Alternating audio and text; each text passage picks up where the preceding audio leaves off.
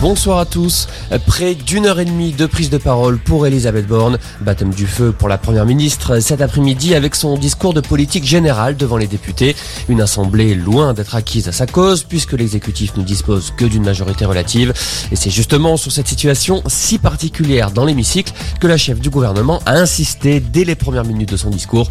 Elisabeth Borne veut que chaque groupe fasse un pas vers l'autre. Écoutez. Je veux qu'ensemble nous redonnions un sens et une vertu au mot compromis, depuis trop longtemps oublié dans notre vie politique. Le compromis, ce n'est pas se compromettre, c'est accepter chacun de faire un pas vers l'autre. Les clivages existent et ils continueront à exister.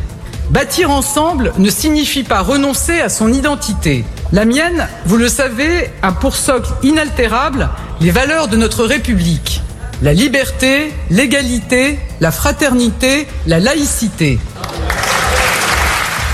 Parmi les annonces d'Elisabeth Borne à retenir, l'intention de l'État de détenir 100% du capital d'EDF, un moyen selon elle de renforcer la capacité du fournisseur d'électricité à mener des projets indispensables pour la transition énergétique.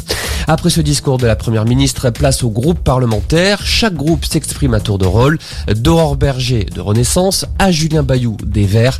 Les Verts qui ont signé avec les autres formations de la NUP une motion de censure contre la chef du gouvernement. Également dans l'actualité, 20 ans de prison contre Joël Bourgeon pour le meurtre de Martine Escadellas. Cette femme disparue il y a 36 ans dans l'agglomération de Toulouse et qui n'a jamais été retrouvée. Joël Bourgeon clame son innocence depuis le début de son procès. Et puis l'Australien Simon Clark remporte la cinquième étape du Tour de France à Arambert, porte du Hainaut. Après un parcours marqué par les pavés, Wout van Aert conserve son maillot jaune pour une poignée de secondes. Voilà pour l'info. Excellente soirée.